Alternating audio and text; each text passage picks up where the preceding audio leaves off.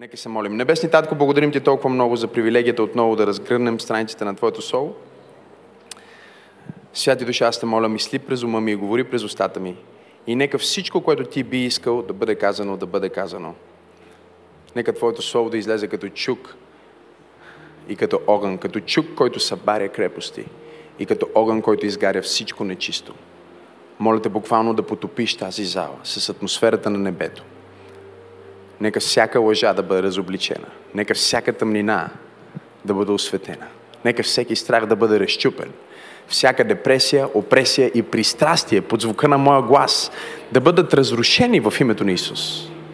Аз декларирам, че всеки човек, който ме слуша, има дух на мъдрост и откровение, за да познае от опит това, което е добро и съвършено, прекрасно, чудесно, Божията воля за своя живот. В името на Исус, Господи, аз казвам, че нито един човек няма да излезне от това послание същия. Аз декларирам, че всеки човек под звука на моя глас ще бъде трансформиран, преобразен, next level, upgrade в името на Иешуа. И заедно казваме Амин, амин, амин. Благодаря ти, Венче. Хайде, нека да дадем слава на Бога още веднъж. И ако обичате, може да отворите Библиите си заедно с мен на Марк, пета глава. Марк, пета глава.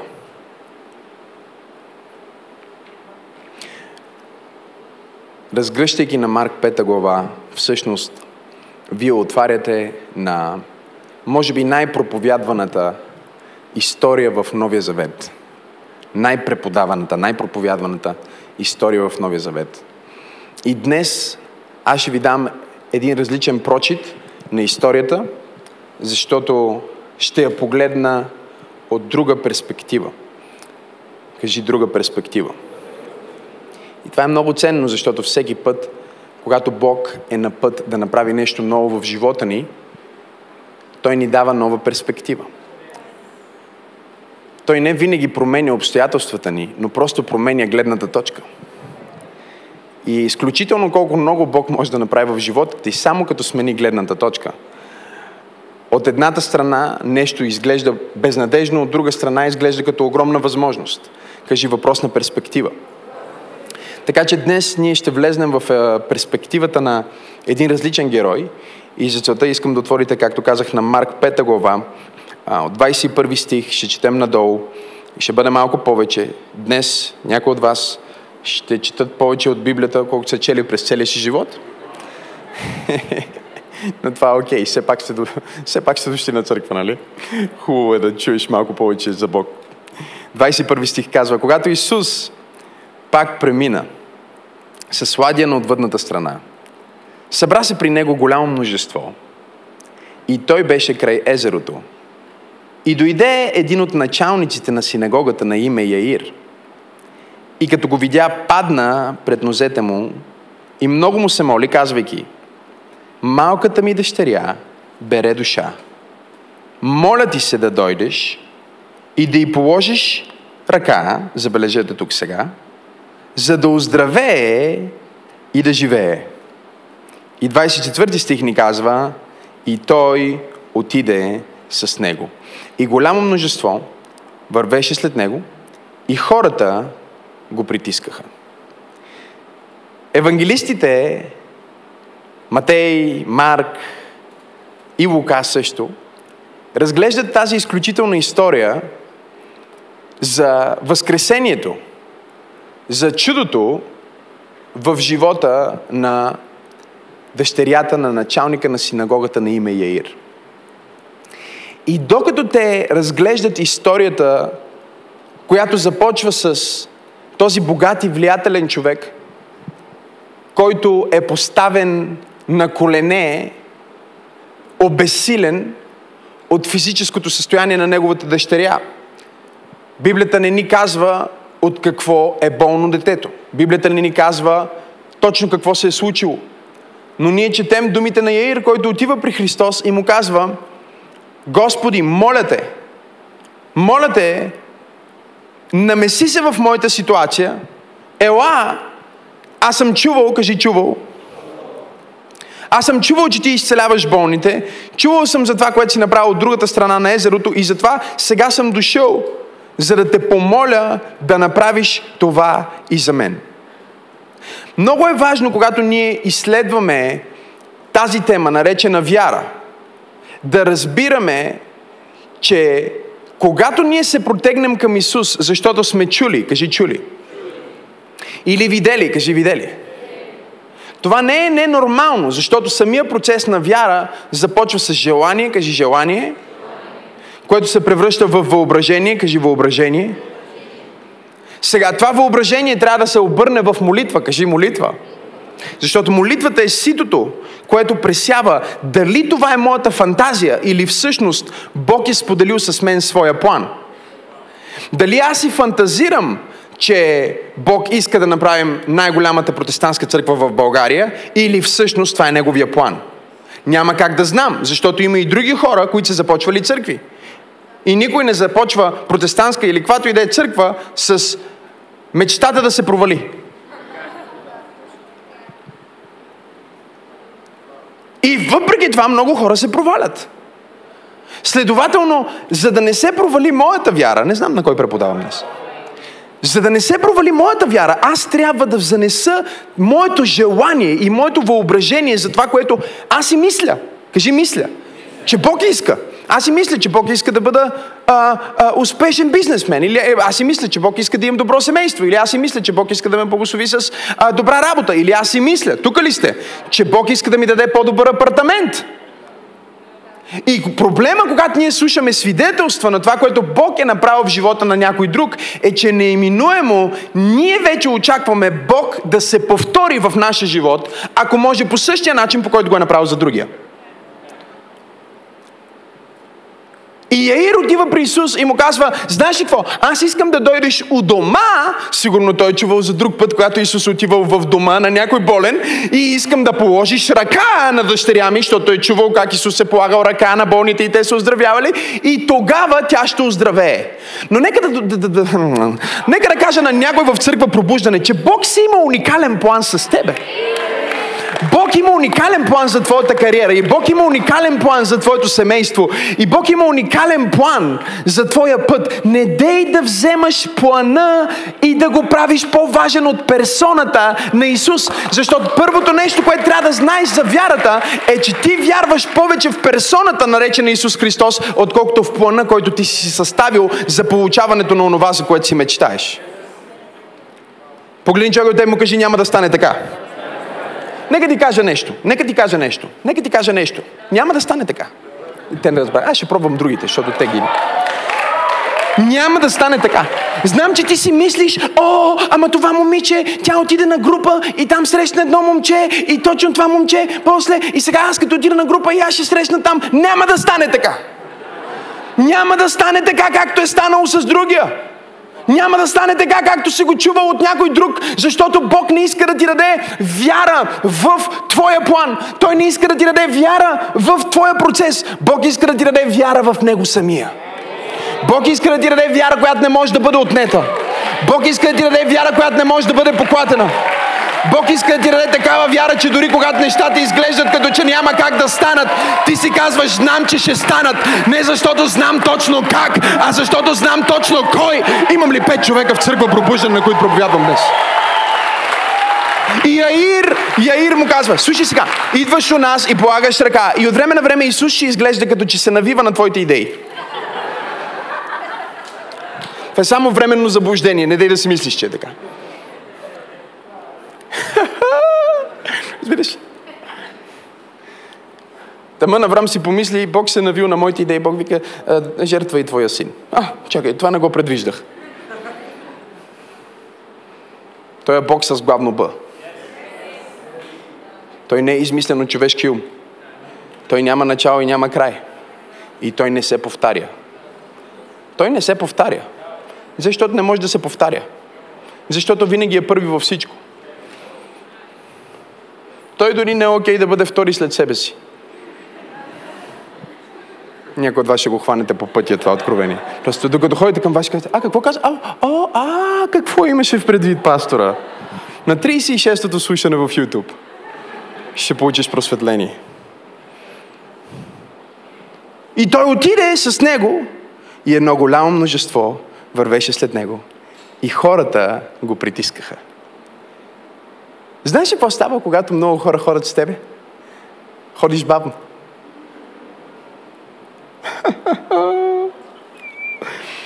Ходиш бавно и понякога изглежда като че това, за което ти вярваш на Бог, се движи бавно.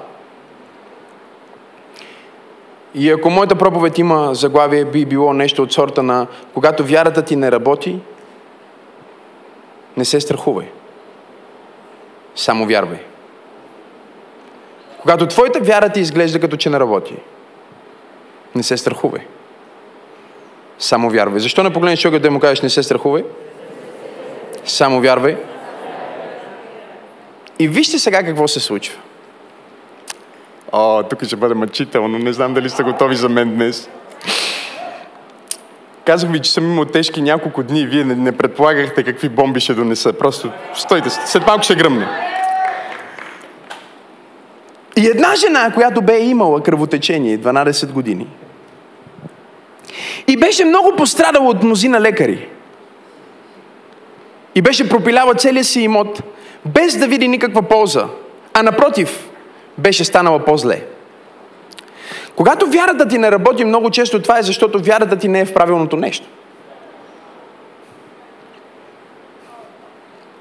И тогава нещата стават по-зле. Не защото нямаш вяра, а защото вярата ти не е в правилното нещо. Ако свършва проповедта тук, цялата служба има смисъл само от това изречение. Колко голяма част от разочарованието в живота ти и загубата е, защото си имал вяра, ама в неправилното нещо. Повярвал си, ама на неправилния човек. Доверил си се, ама на неправилното момиче. Повярвал си, но на неправилния бизнес партньор.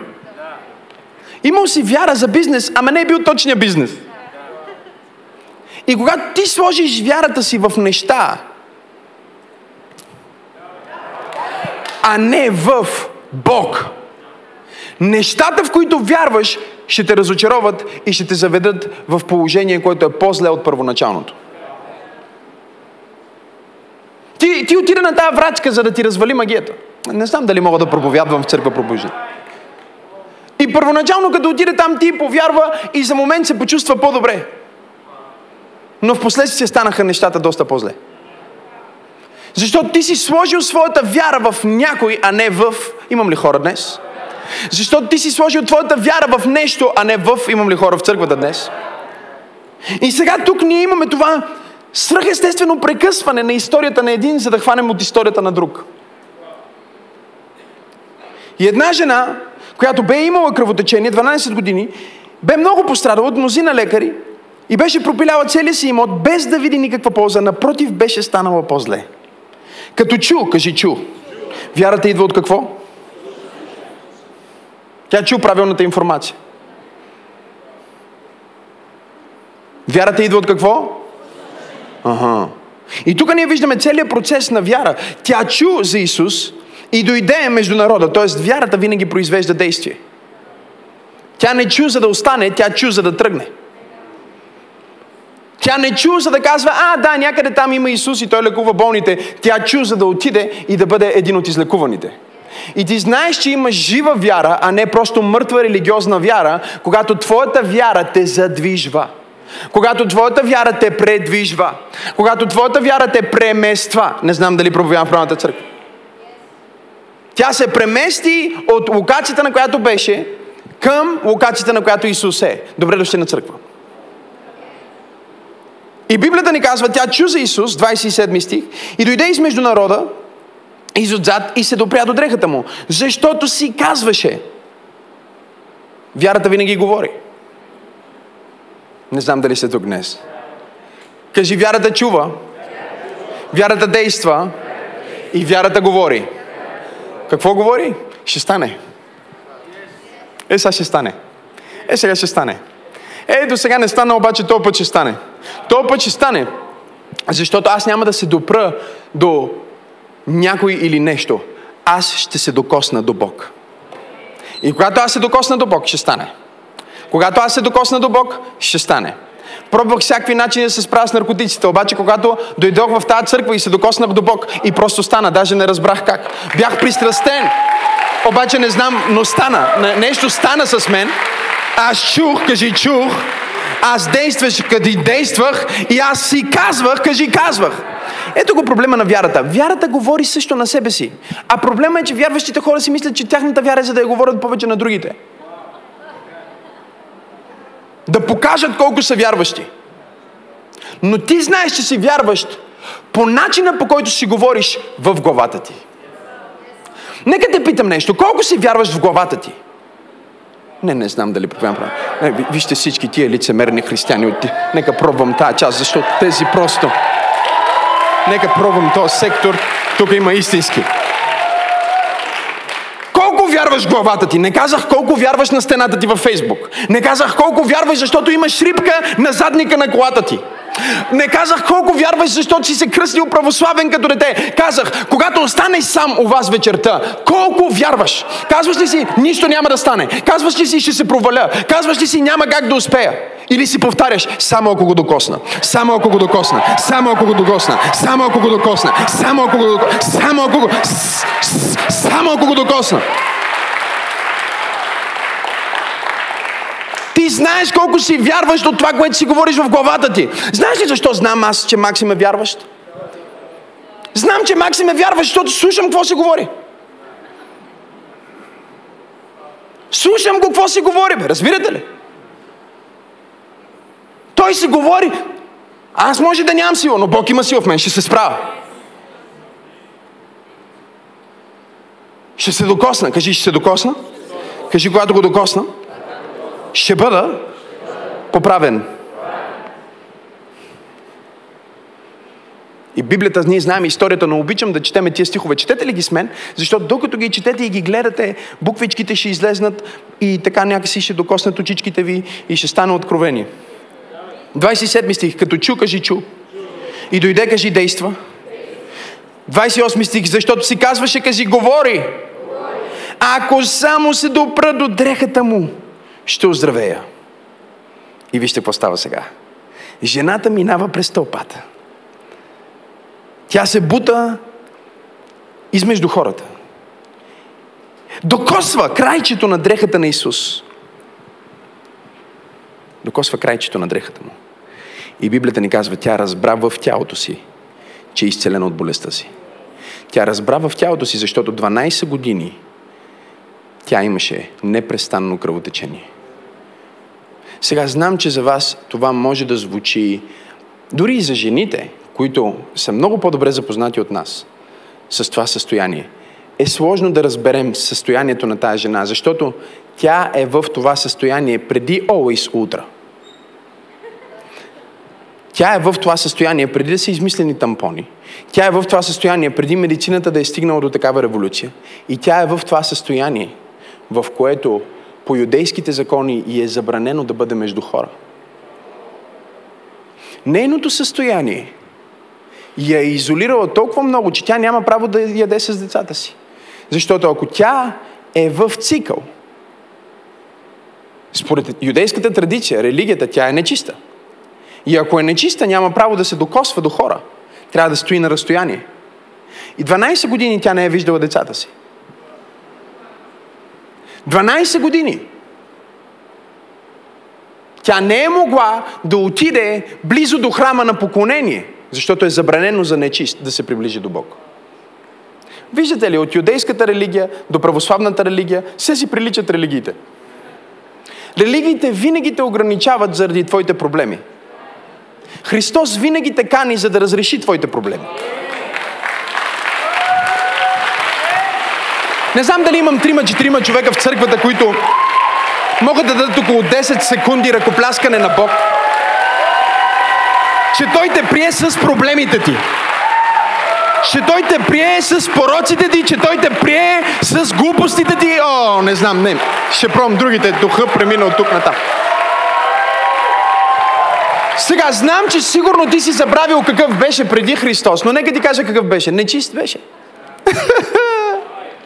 беше един нечистивец, който няма право да се приближи до Бог. И когато жената се допря до крайчето на дрехата му и оздравя, тя не се скри, защото не искаше вниманието да попадне върху нея. Тя се скри, защото по Моисеевия закон можеха да я убият с камъни. Че се е натикала между хората. Че е направила останалите нечисти.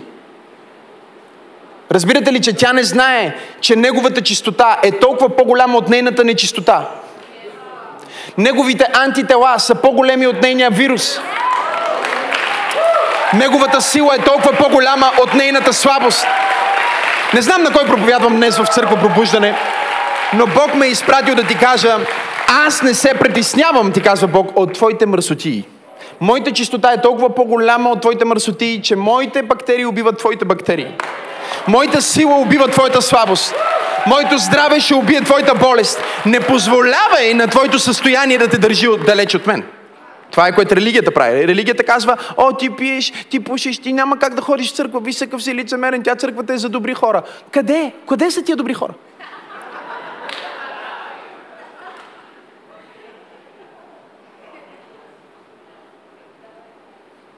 Дори и то християнин, който идва за да търси перфектната църква, аз му казвам, че църквата беше перфектна преди ти да дойдеш.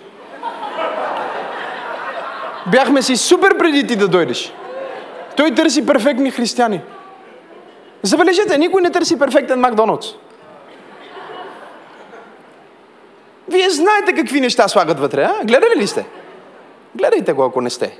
И пак отивате и го ядете. Не казвате, не, този Макдоналдс не е съвършен. Търся съвършения Макдоналдс. Виждаш ли, това е разликата между религията и вярата. Религията ти казва, стой на страна, докато не се оправиш. Вярата ти казва, единственият начин да се оправиш е да се приближиш. Единственият начин да се изцелиш е да се приближиш. Единственият начин Исус да те докосне е ти да се доближиш до Него и Той да се доближи до тебе. И когато Библията ни казва, че тя си казваше само ако хванах крайчето на дрехата му, тя не казваше просто ще се хвана за ръба на сакото на Максим, за да се изцеля. Или за края на робата.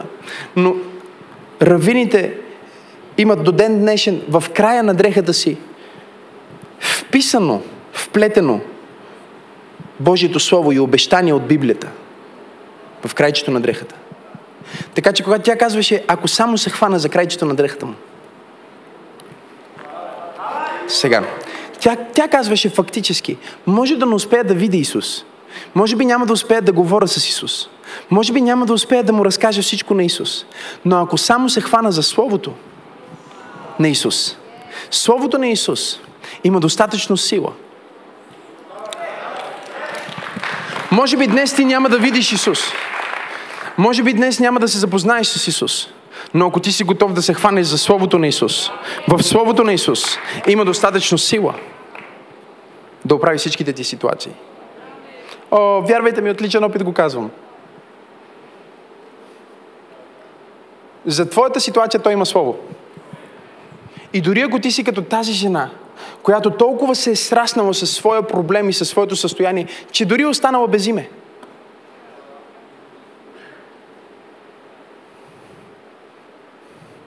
Бог ти казва, аз ще те намеря. Бог ти казва, аз ще те набарам. Бог ти казва, като те пипна, ще видиш какъв ще станеш. Бог ти казва, чакай да видиш какво ще стане, като те пипна аз. Чакай да видиш какво ще стане, когато ти пипнеш моето слово. Моето слово в теб ще ти върне обратно всичко, което дяволът ти е откраднал и повече. Моето слово в теб ще ти върне обратно всичко, което ти си съсипал в твоя живот и повече. Нека пробвам по-натам. Моето слово в теб ще ти върне обратно всичко, които хейтерите ти са ти откраднали. И повече. И тази жена пипа Исус и вижте какво става. Тя докосна крайчето на дрехата му, съответно вярата й се материализира. Тя усети в тялото си, че е изцелена, защото си казваше като се докосне. Тя усети 29 стих на часа в тялото си, че е изцелена, обаче си трайка за чудото, защото си мисли, че чудото може да й създаде проблеми. А Исус, като усети в себе си, че излязла от него сила, обърна се сред народа и им каза, кой се допря до дрехите ми? Кой се допря до дрехите ми? 500 човека се блъскат в него и той казва, спрете, спрете всички, искам да спрете за момент. Кой, кой ме докосна? Хората го гледат и казват, май има слънчев удар. Това пустинно слънце не му се отразява добре на този дърводелец. Какво значи кой те докосна? Учениците му казаха, Господи, ти виждаш, че народът те притиска, а питаш кой се допря до мене. Всичките допряха. И той каза, не, има разлика. Има разлика в начина по който ме докосват. Защото единия идва в църквата. Един идва в църквата и казва, мога да си тръгна същия. Исус е тук между нас и се докосва до Исус и преживява Исус, но не изтича такава свръхестествена сила. Но има някой днес в църква пробуждане, който е дошъл в това богослужение и е казал, аз не мога да си тръгна същия от това място. Днес аз трябва да пипна Бог и Бог трябва да пипне мен. Исус каза, някой ме пипна с вяра. Нека да ти кажа нещо за Бог. Бог не е задвижен от твоите чувства. Съжалявам, че трябва да ти го кажа така. Сигурен съм, че това може би може да, да нарани някой, но това е част от моята професия. Да наранявам и след това да изцелявам. Бог не го докосва твоите чувства. Бог не се задвижва от твоите чувства. О, Боже, толкова ми е гадно, защото Той ме предаде. Тук помогли ми. Бог дори не те чува. Има само една частота, на която Бог може да хване твоя сигнал. И това е частотата на вярата. Когато ти оперираш в вяра, може би правиш същото, което всички други правят, но при теб протича сила, която не протича при тях. Когато ти пееш с вяра, може би много други хора пеят хубаво, но с твоя глас протича сила, която при тях не протича. Когато ти пишеш книгата с вяра, и другите могат да пишат книги, ама там, когато ти правиш снимката с вяра, когато ти направиш каквото и да е нещо с семе на вяра вътре в теб, самата вяра ти дава божествена енергия на разположение. Хората го наричат харизма, наричат го присъствие, наричат го аура, наричат го всякакви глупости. Истината е, че Исус каза, който ме докосне с вяра, ще получи сила. Който се докосне до моето слово с вяра, ще получи сила. Каква сила? Ефективното разрешение на обстоятелството, което срещаш в момента. Днес аз съм дошъл да кажа на някой, че в Божието Слово се съдържа ефективното разрешение на обстоятелството, което срещаш в момента. И всичко, което ти трябва да направиш е да се протегнеш към Исус. Обаче вижте сега колко много време мина. 30 минути ние се занимаваме с това. След това Исус каза, не, не, не, чакам да видя правилния човек и в 32 стих се казва, че се озърташе да види тази, която бе сторила това. А жената оплашена и разтреперена, като знаеше станалото с нея, дойде и падна пред него и му каза цялата истина. И Исус си рече, дъще, твоята вяра. О, когато чета такива стихове в Библията, имам, имам, имам нужда от пауза за хваление и молитва. Твоята вяра. Той не каза моята сила. Съжалявам, знам, че ще има четири неграмотни проповедника, които ще отрежат тази част от моята проповед, за да я качат във Фейсбук и да кажат, че говоря ерес. Но аз не казвам нищо, просто ще го прочита пак. Дъжд е твоята вяра. Те изцели. Той не каза моята сила. Какво каза той? Мога ли да го заведа една стъпка по-далеч? Той не каза моето желание. Що се отнася до него, той дори си нямаше на идея коя е. Погледни човека до теб и му кажи, пастор Максим ми каза да ти кажа нещо. Ти си най-важният човек в твоя живот.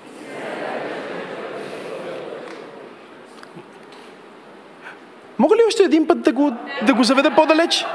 Погледни го, кажи и още нещо ми каза да ти кажа. Твоята вяра в Бог и в теб е най-големия актив, който имаш. Сега дай ми аз да го проповядвам, защото ти не мога да го проповядваш така. Мога да немаш пари в банката. но ако имаш вяра. О, Боже мой, нека да се опитам да проповядвам малко в църква пробуждане. Може да изглежда като че в момента нямаш клиенти, но ако имаш... Може да изглежда като че в момента няма кандидати. Имам ли сестри в църквата? За теб. Обаче ако имаш, хайде говорете ми. Кажи го. Кажи вяра. Най-големия ми актив. Вяра. Може да нямам нищо, но имам вяра. Може да нямам пари, но имам вяра. Може да нямам пълното знание, но имам вяра. И моята вяра прави онова, което нито пари, нито знание, нито контакти, нито разклонители, нито познати, нито познанства, никой не може да го направи. Знаеш какво е това? Бог започва да работи за мен. Вселената започва да работи за мен. Всичко започва да работи за мен. Аз имам ангели на пълно работно време.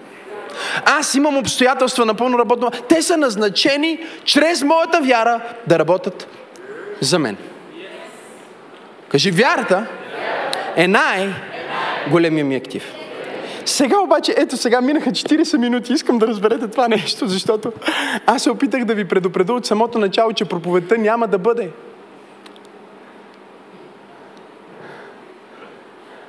За героя, за който по принцип сме проповядвали.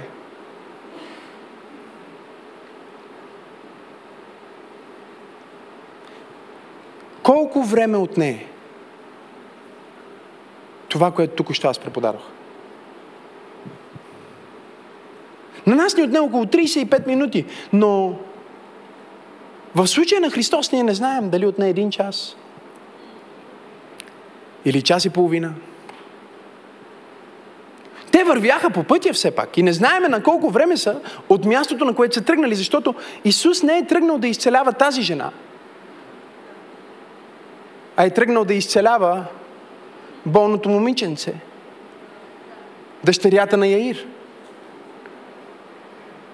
И докато тази жена ръкопляска и се радва и благодари на Бог за своето чудо, 35 стих ни казва, докато той още говорише, идват от къщата на началника на синагогата и казват, дъщеря ти умря. Защо да затрудняваме учителя? Дойдоха от къщата на този човек и му казаха, знаеш какво? Виждам, че всички празнуват тук. Ти нямаш повод за празнуване. Детето ти е мъртво. И нещо повече. Остави го учителя. За какво ти е той Исус да идва чак до вас? Той е изцелител на болните. Твоето дете не е болно твоето дете е мъртво. Какво правиш? Когато Бог закъснява. Какво правиш? Когато Бог не се движи според твоите очаквания и планове. Какво правиш, когато си го видял във въображението си и си се молил и си усетил, че това е от Бог и си отишъл при Исус и си усетил, че Исус ходи с теб и сега Исус ходи с теб, но някой идва и ти казва, че докато ти си тук с Исус, къщата ти се е запалила. Докато ти си тук с Исус, в друга област на живота ти, нещо е изгубено. 36 стих ни казва Исус, като чу думите, които му говореха. Каза на началника на синагогата. Ето какво Бог ми каза да ти кажа днес. Знам, че може би има послания, които са стигнали до теб. Знам, че може би има диагнози, които са стигнали до теб, съобщения, които са стигнали до теб, гласове, които са те настигнали по пътя и са ти казали, знаеш какво, няма смисъл вече да ходиш. Няма смисъл вече да пробваш. Няма смисъл вече да се молиш. Тая мечта, която имаше, тая визия, която имаше, тази вяра, която имаше, това нещо, което ти си мислеше, че ще стане, няма да стане. Но Исус ме е изпратил да проповядвам на някой в църква пробуждане и да ти кажа, не се страхувай. Само вярвай. Не се страхувай. Само вярвай. Не се страхувай. Само вярвай. Не се страхувай. Само вярвай. Не се страхувай. Само вярвай. Не се разочаровай. от това, че Бог е направил чудо за някой. Господи, на толкова много хора си дал деца, защо на мен още не си? Господи, аз слушам свидетелството на този мъж, как си го благословил с ново жилище, как си му отворил имота, който е бил запориран, как си го благословил с имот, а моя имот е продаден. Участен съдебен изпълнител. Какво правиш? Когато изглежда като че вярата ти не работи. Бог ме е изпратил да ти кажа днес. Не се страхувай. О, погледни някой, искам да му го провядваш, кажи, не се страхувай. Погледни някой в очите, искам да му го кажеш с сила. Венце, не се страхувай. Искам да погледнеш човека от другата страна и да му кажеш, не се страхувай. Кажи му, не се страхувай, само вярвай. Кажи му, не е свършено, докато не е свършило. Кажи му, докато ти си в присъствието на Исус. О, нека пробвам някой друг. Докато ти си в присъствието на Исус. Не разбираш ли, че диагнозата идва, за да те махне от присъствието на Исус? Не разбираш ли, че това съобщение идва точно сега, за да те махне от присъствието на Исус? Не разбираш ли, че това обстоятелство се появи точно сега, за да те махне? Дявола работи, за да те накара да се откажеш, защото той знае, че може дори да ти е останала вяра, колкото си напово зърно. Но докато тази вяра е в присъствието на Исус, свръх естественото присъствие на Исус има тази необичайна сила да накара твоята вяра за невъзможното да се активира отново, твоята вяра в безнадежни обстоятелства да бъде съживена отново. Не знам на кой проповядвам днес, но Бог ме изпрати да проповядвам в църкване, в църква пробуждане и да декларирам не се страхувай, само вярвай. Не се страхувай, само вярвай. Това не е края, защото Исус не е казал, че е край. Бутни човек, те му кажи Исус. Не ти е казал, че е края? Виждате ли? Нека ви го кажа така. Мога ли да проповядвам? Това по принцип не е в плана, обаче чувствам, чувствам, чувствам го. Чувствам го. Наистина чувствам, че някой трябва да го чуе. Всички тия тъпаци, които ти казват, че няма да стане, защо ги слушаш? Защо този човек има достъп до тебе да дойде да ти каже на тебе, че край, няма шанс, откажи се. Откъде ти има телефона? Откъде знае кой си? Откъде знае къде си? Няма нещо, което ще убие твоята вяра по-бързо от невярващи хора. Когато Бог запали пожар в теб, внимавай с пожарогасителите. Когато Бог ти даде видение, внимавай с слепците. Когато Бог те призове да бъдеш човек на сила, внимавай с слаби комплексирани хора. О, знам, че това не е конвенционално послание, но твоята вяра в Христос е между теб и Него и никой не трябва да идва и да ти казва, кога ти си приключен. Ти не си приключен, докато Бог не е казал, че ти си приключен. Твоята кариера не е свършила, докато Бог не е казал, че е свършил. Твоето семейство не е приключило, докато Бог не е казал. Не позволявай на никой да слага точка. Там, където Бог е сложил запетая. Бог е на път да направи нещо за някой на това място. Имам ли пет човека, които могат да му дадат пророческа слава за запетаята? Ръкопляскай в запетаята, хвали го в запетаята.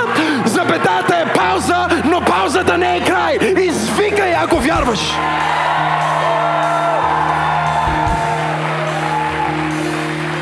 Исус, Исус дочу, Исус дочу, Исус дочу, че идват хейтерите. Идват хейтерите. Казват, е, виж каква криза, няма как да стане.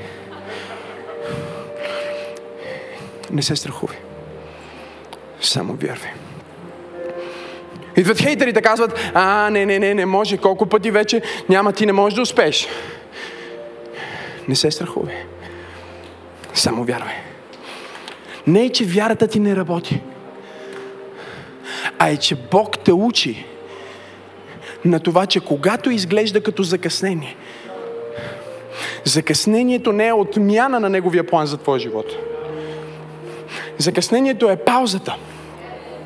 Запетайката, в която той не очаква нищо повече от теб, от просто да не се страхуваш и да вярваш. И даже ако се страхуваш, страхувай се, ама също не спири да вярваш.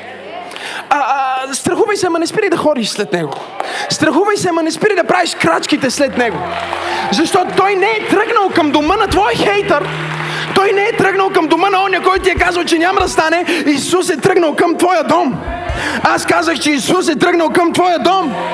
И чудото на някой друг не отменя твоето чудо. Казах, че чудото на някой друг не отнема твоето чудо. Вижда ли, религиозните хора никога не могат да го разберат. Те си мислят, че ако имаме един топ проповедник, значи всички други не могат да са топ. И затова ме мразят. Те си мислят, че ако има една голяма влиятелна църква, значи другите нямат влияние.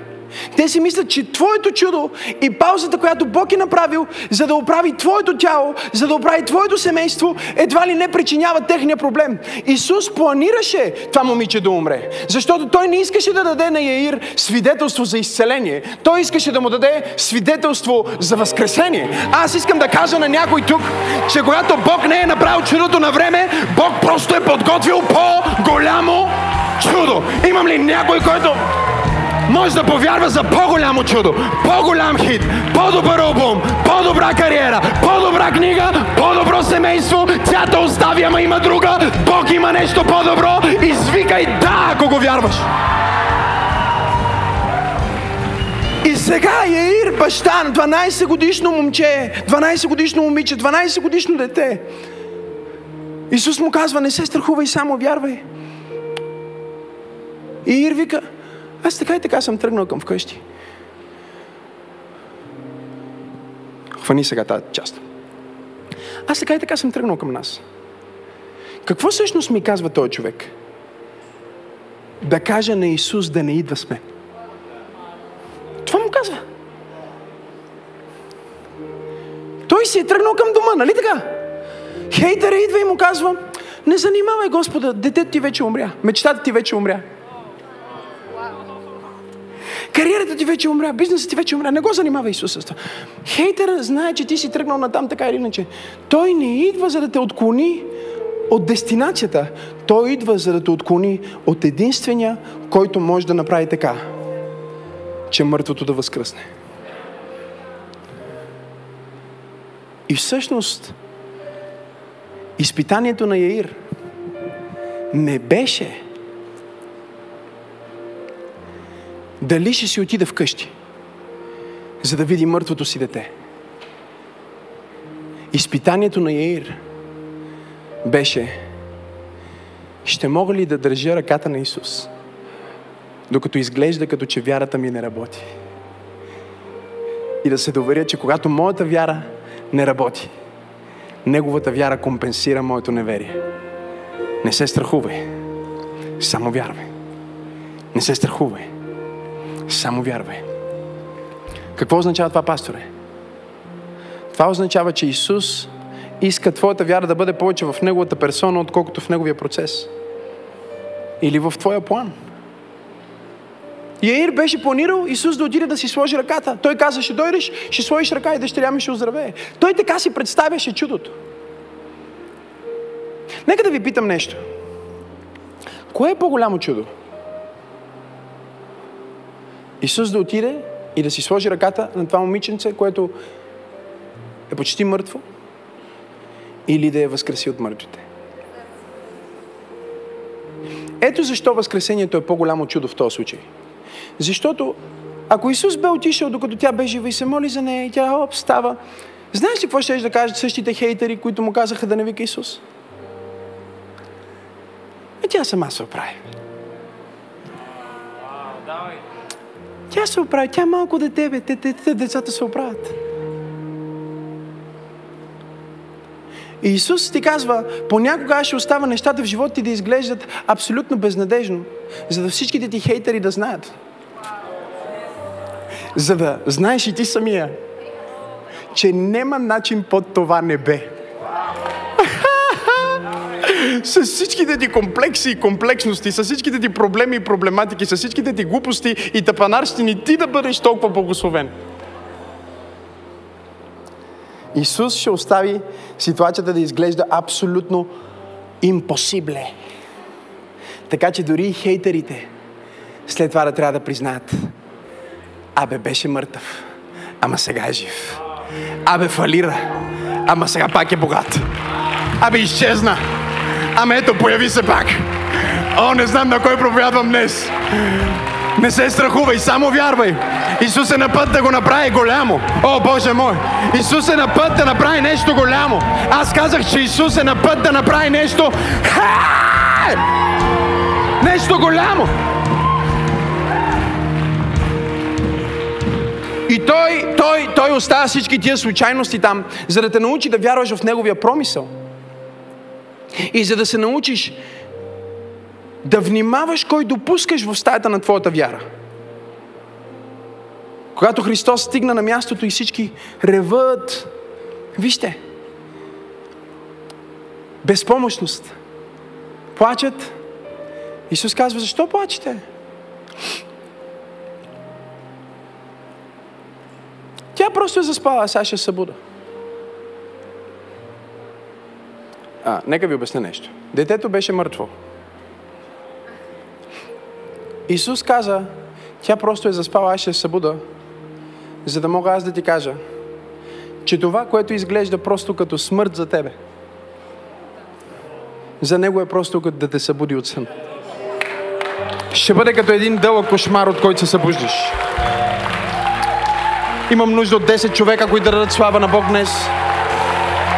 За това, че твоята смърт ще бъде като сън.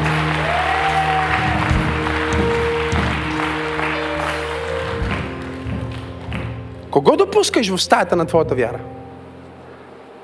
Когато мислиш, че Бог закъснява, Той просто изработва по-голямо чудо. Знаеш какво е вярата? Ето е вярата. Те стигат в къщата. Исус казва, аз ще събуда. И всички приятели на Яир, искам да ме чуете сега. Всичките му там уж приятели. Знаеш ли как знаеш, че са ти уж приятели? Могат да реват с теб, ама не могат да се радват с теб. В смисъл, те са ти приятели, когато си абсолютно никой безизвестен и нямаш нищо. Ама като почнеш малко да ги задминаваш. Не знам дали проблема в правилната църква.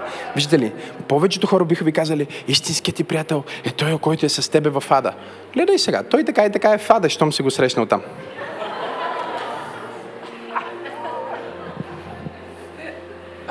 Истинският ти приятел е който е бил с теб, когато си бил никой. Е, явно и той е бил никой, щом двамата сте били най-добри приятели.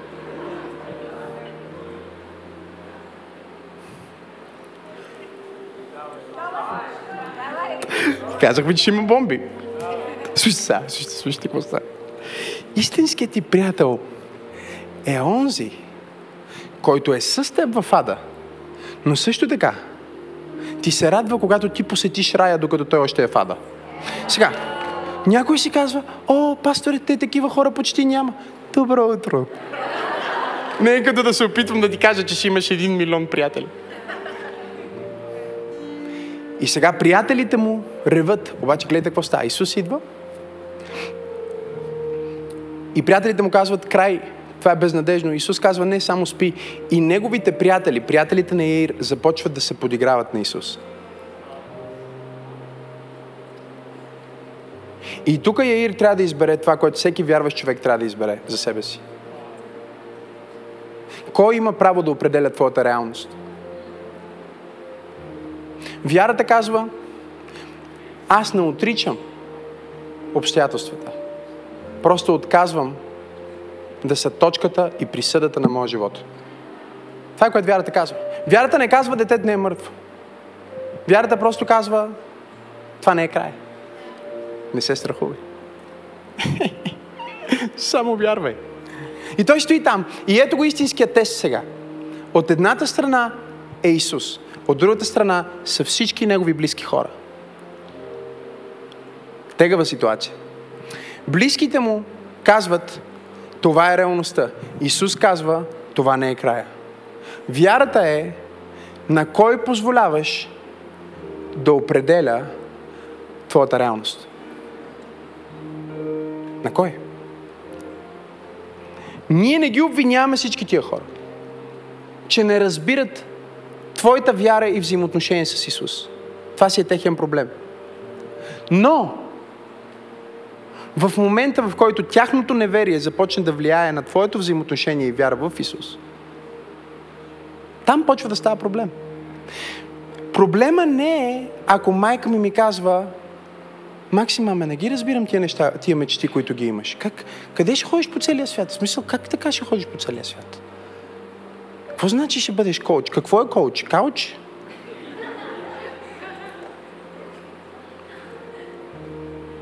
Не е проблем майка ми да не разбира мечтите ми. Проблем е когато тя вземе нейните ограничения и се опитва да ги сложи върху мен. Което тя никога не направи, слава Бога. Моята майка ми каже така. Маме, не те разбирам. Не съм сигурна. Малко гледай да не се възгордееш, че много големи неща говориш, не знам. Ти по-смирени да бъдем, християни сме. Но аз знам, че ти вярваш в Бог. Знам, че ти го познаваш. Така че ти си знаеш. Погледни човекът му каже, ти си знаеш. О, аз ще постигна тия големи че ти си знаеш. Твоята работа не е да слагаш стоп на хората на вяра в твоя живот. Твоята работа, ако не ги разбираш, ако ти се струват твърде грандиозни и грандомански, техните мечти, не дей да им пречеш. Кажи перспектива. Красиво ли е как проповядвахме от перспективата на жената с кръвотечението, от перспективата на Исус, от перспективата на Яир и сега сме в перспективата на неговите приятели? Кажи, нищо не е случайно в моята история. Не е случайно. Изгледва. Когато си вътре, ти си Яир. Ти казваш, леле, той дори не може да слуша внимателно. Яир не може да разбере, че жената е боледувала от 12 години. Годината, в която неговата дъщеря се е родила, е годината, в която жената се е разболява. След 12 години смърт, тази жена се връща към живота. След 12 години живот, неговата дъщеря е умряла. Исус казва, аз съм същия Исус, който взема твоето минало и го изцелява. И съм същия Исус, който оркестрира твоето бъдеще и го благославя.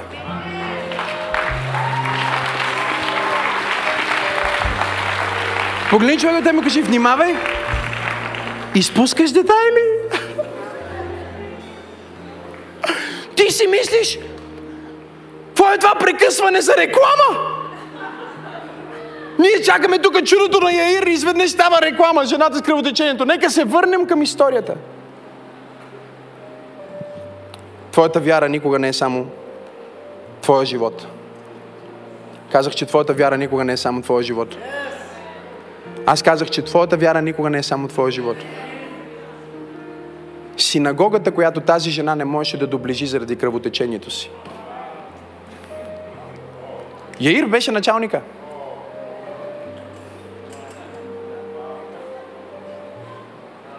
Кажи перспектива.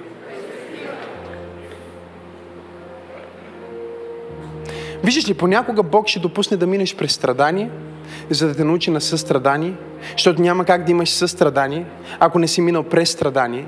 И когато ти минеш през достатъчно страдание и вярата ти стане достатъчно голяма, Бог ти казва, знаеш какво? Ти не ми вярваш само за теб, ти не ми вярваш само за твоите мечти, ти не ми вярваш само за твоите деца, ти можеш да ми вярваш за децата на децата ти, ти можеш да ми вярваш за църквата ти, ти можеш да ми вярваш за начата ти, ти можеш да работиш с мен, ти казва Бог, за много по-грандиозни неща от твоя личен живот. Твоя личен живот е важен! Но не дей да пропускаш голямото чудо и многото детайли, чувствайки болката от закъснението на твоето свидетелство. Може да закъснява, но не е отменено. Аз казах, че може да закъснява, но не е отменено. Знаеш ли как го виждам? Да ти кажа ли как го виждам и да свърша тази проповед? Ето как го виждам и така ще го пророкувам и ще свърша тази проповед. На всеки от нас се е случило да влезне в края на филма, нали? Приятелите ти са събрали някъде и гледат филм, ти закъсняеш. И влизаш и хващаш последния кадър. последните кадри, в които обичайно, нали, е някакъв хепи енд, в който Доминик Тореро ги е събрал около маста. Казва една молитва. За професионален крадец и убиец доста духовен този. И той стои в края на филма, ми фамилия. Салют. Нали? И ти никога не си гледал това. През живота си никога не си го гледал този филм. Ти влизаш и го гледаш този. Доминик, как казва, салют, ми фамилия, гледаш ги всички на масата. След това решаваш да гледаш филма отделно, сам. Или с някой друг приятел, който не го е гледал. И се го пускаш от начало. И гледаш по средата на филма един убива Доминик Тореро. И го гледаш как пада от една скала. Пада. И кажеш, е, след, ако куршума не го убил, падането го убил. Ако падането не го убил, скалите, които са там, го убиха. Ако скалите не го убиха, водата трябва да го убила. То не може да е жив. Обаче тогава се сещаш. Че ти си видял. Ще ви дам шанс да крещите след 30 секунди. Ти си видял частичка от края на филма. Когато ние кажем, че Бог ти дава визия, за която имаш вяра. Ние казваме, че визията е като спомен от бъдещето.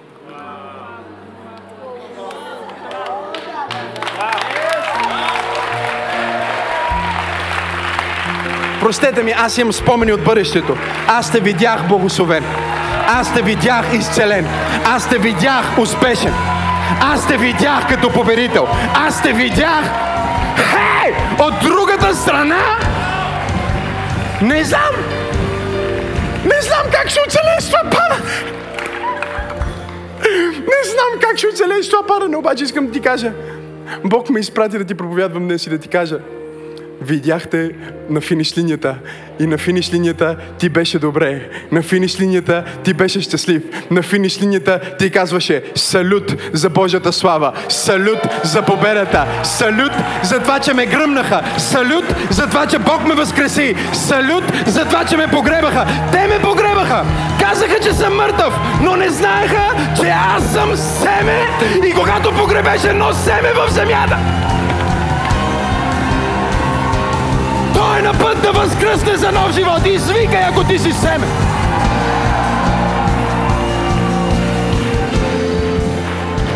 Погледни човекът да кажи салют, брат ми, салют на здраве, бъди здрав.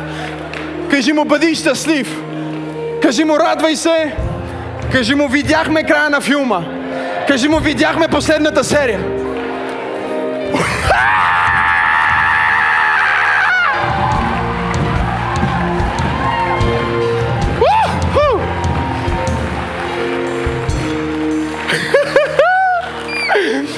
Вика, откъде знаеш, че няма как да умреш? Ами, бях в финала, бе, брат. Аз бях в финала. Аз видях последния епизод, видях последния кадър и на последния кадър аз бях с Исус. На последния кадър аз бях облечен в бяло. На последния кадър аз бях победител. На последния кадър той ме той ме увенча с слава. На последния кадър всичките ми биси са спасени. На последния кадър аз съм здрав. На последния кадър аз дори не си спомням онова, през което съм минал, защото Бог е изцелил сърцето ми. Дай му 10 секунди слава сега.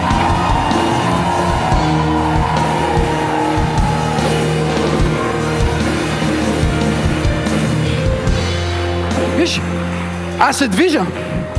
Аз се движа по този начин. Затова е важно. Всяка сутрин ставаш, всяка сутрин ставаш и се молиш и всяка сутрин виждаш.